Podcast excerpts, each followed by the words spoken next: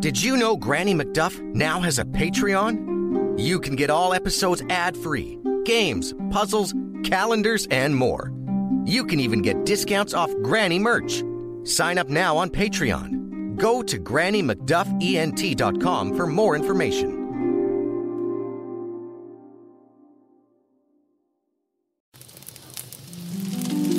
Good evening, children. It's Granny McDuff, ready with a story. So make yourselves comfy, and I'll begin.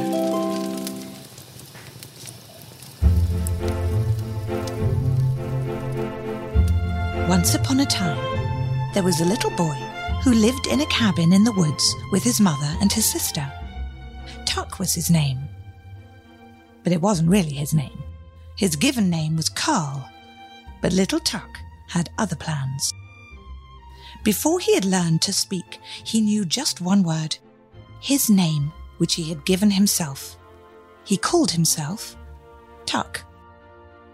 As a boy, he was given two tasks to learn his lessons like good little children do, and to take care of his sister, who was called Jennifer, who was several years younger than Tuck. It was quite difficult for little Tuck to manage both things at once. So he would sit little Jennifer on his lap and sing to her while at the same time looking in his geography book, which was open in front of him. He was to be tested at school the very next morning on all of the towns in Zealand. He was to know the names and everything there was to know about each and every one. His mother had been away for several days, off to nearby towns to sell some goods, and just before dinner she returned. Little Tuck was quite relieved. His mother fed them a good supper and took Jennifer for a bath before her bedtime, leaving little Tuck to his study. He ran to the window and used the little light that was still coming through, for it was now dusk and the sky was filled with pink and purple, and he opened his book. You see, Tuck's mother had no money for candles, so little Tuck managed his studies during the day, and at night he made up stories to tell little Jennifer before bedtime. The moment Tuck looked down at his book, his mother exclaimed, Oh, the washerwoman from down the lane is passing by. Well, she can barely walk herself, let alone carry a pail of water from the well. Tuck, be a good boy and go help her. Little Tuck jumped up and ran right out the door. He helped the old woman all the way home, and when they arrived, she thanked him. Tuck ran home as fast as he could, but it was no use. It was quite dark. There was no studying to be done in the dark, and so little Tuck went to sleep on his bed of straw. He lay in the dark, thinking about Zealand and everything his teacher had said about it. He remembered very little and wished he could have studied more. But of course, he could not. And so before he drifted off to sleep, he stuck his geography book under his pillow, for he had heard that this helps if you want to learn something.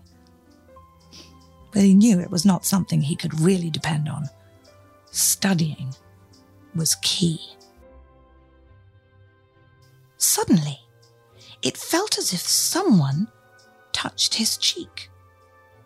He was sleeping, yet he wasn't. And he saw the old woman sitting at the edge of his bed, looking down at him. It would be a shame if you were not prepared for school tomorrow, she said.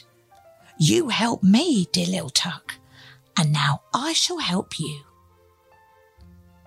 And right then, the book under Tuck's pillow began to squirm. "Here Tee ho Kibble Kibble crab! It cried. And what popped out was not his book, but a groundhog.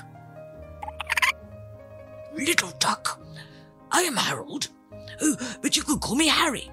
I come from the town of Choach and I shall tell you all about it. And so Harry told little Tuck all about George and about the townspeople and what they were known for, making silver trinkets. And then a wooden bird appeared.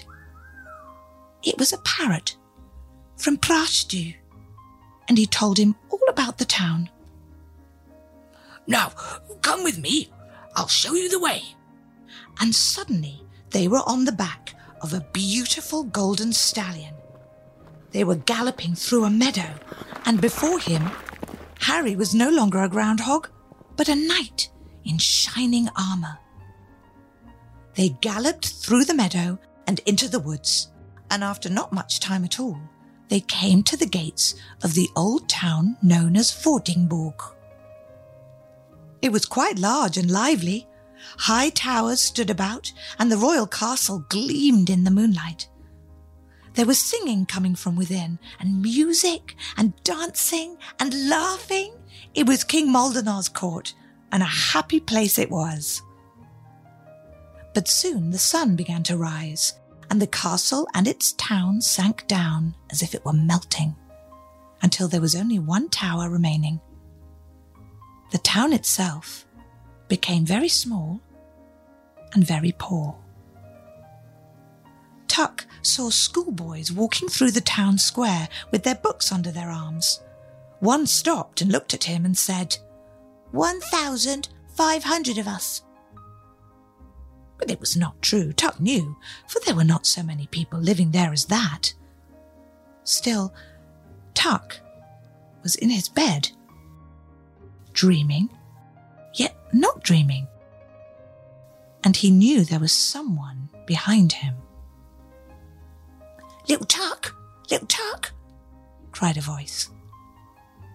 It was a sailor, a very small sailor, but a sailor nonetheless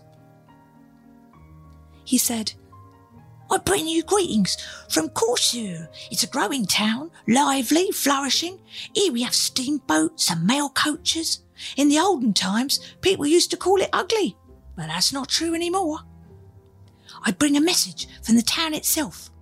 Corsu says to you, I am by the sea, I have high roads and beautiful parks, and I once gave birth to a musician who could write an opera in a day. I wanted to send a ship around the world, but didn't. Could have done, had I really wanted to. My streets smell sweet from the baker's goods, and close by the gates, the most stunning roses bloom. Tuck saw the roses, brilliantly red and green. And then suddenly, the colours ran, and everything turned to wooden steps, leading down to the glistening waters of a fjord. On the bank sat an old king with a golden crown atop his flowing grey hair. It was King Dartan of the Springs, and the place is known as Roskilde.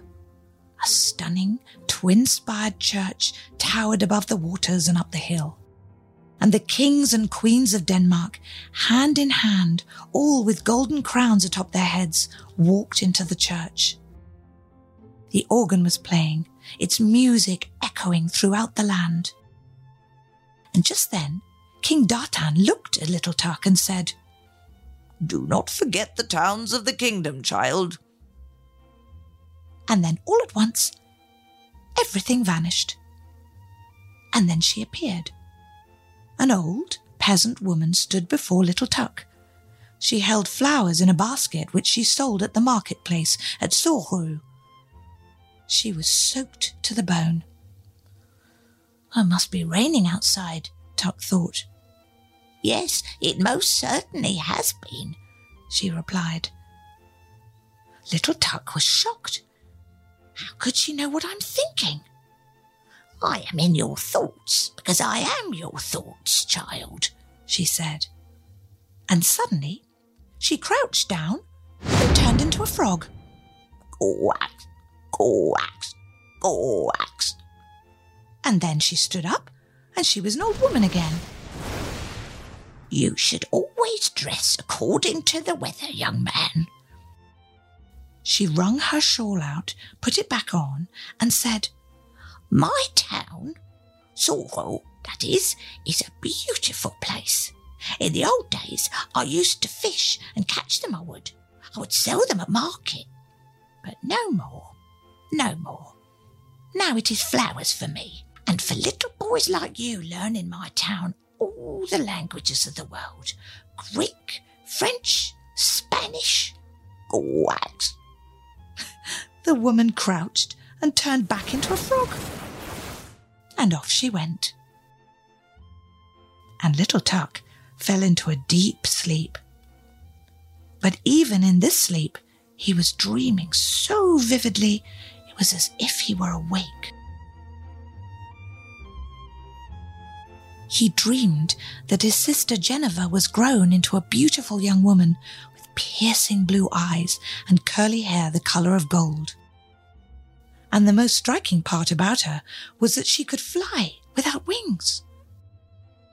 She took his hand in hers and up they went over the green forests and blue rivers of Zealand. Do you hear the cock crowing, brother? Cock a doodle doo! The chickens are flying up out of church. You will have a big chicken yard. You will never suffer nor want for anything. As the saying goes, yes, you shall shoot the parrot. You shall be a rich and happy man, brother. Your manor will rise up like King Maldenar's towers and it shall have beautiful marble statues like those in Prastu. Can you understand what I'm telling you? The fame of your name shall travel throughout the land like the ship that was to sail from Corsu. And from deep below them came a voice. It was King Dartan. Remember the towns of the kingdom, he cried. There you shall speak wisely, little Tuck and when you are in your resting place, you shall sleep soundly, just as if. As if I were in Soru, cried little Tuck as he awoke and sat straight up in bed. It was daylight, and little Tuck could not remember the slightest part of his dream. And that was right, for we shouldn't know the things that are going to happen in the future. He sprang out of bed and opened his geography book but he realized that he already knew his whole lesson. And just then, the old washerwoman put her head in the door and nodded to him. Good morning, child. Many thanks for your kindness yesterday. May all your dreams come true. And little Tuck went off to school and passed his test with flying colours. And he lived happily ever after. The end.